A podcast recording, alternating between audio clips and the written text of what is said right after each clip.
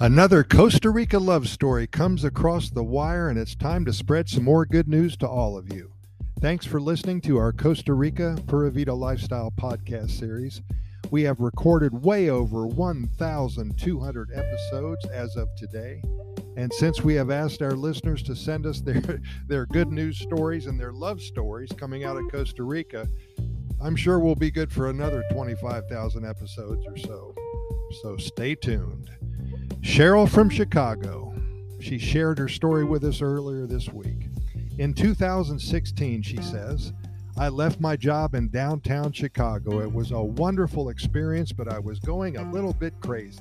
So much traffic, stress every day off the charts, timelines and deadlines, and nothing to look forward to except more work the next week.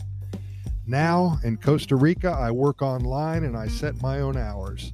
I am free to do whatever I want whenever I want to. And the Pura Vida lifestyle is growing inside of me. I will never leave. Cheryl says that she lives in the western suburbs of San Jose, very close to the Multiplaza Mall in Escazú.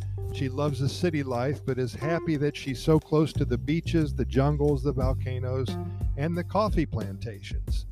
She made a note to say that she loves taking coffee plantation tours, especially when her friends visit from Chicago.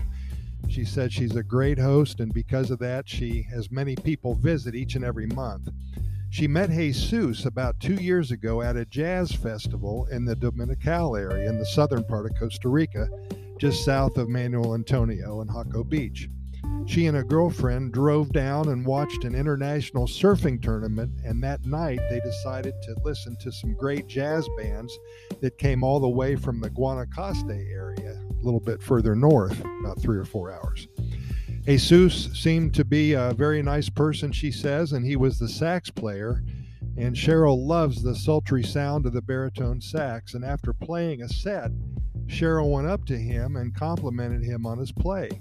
She had played saxophone in high school and a little bit of college, and she knew because of her play how hard it was to learn and to hit the notes that Jesus was hitting, especially in jazz music.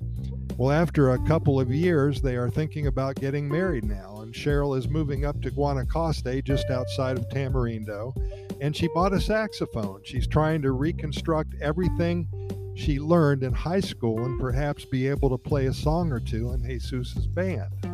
She's excited about life again and they seem to love each other. Another match made in heaven here in one of the happiest countries on the planet.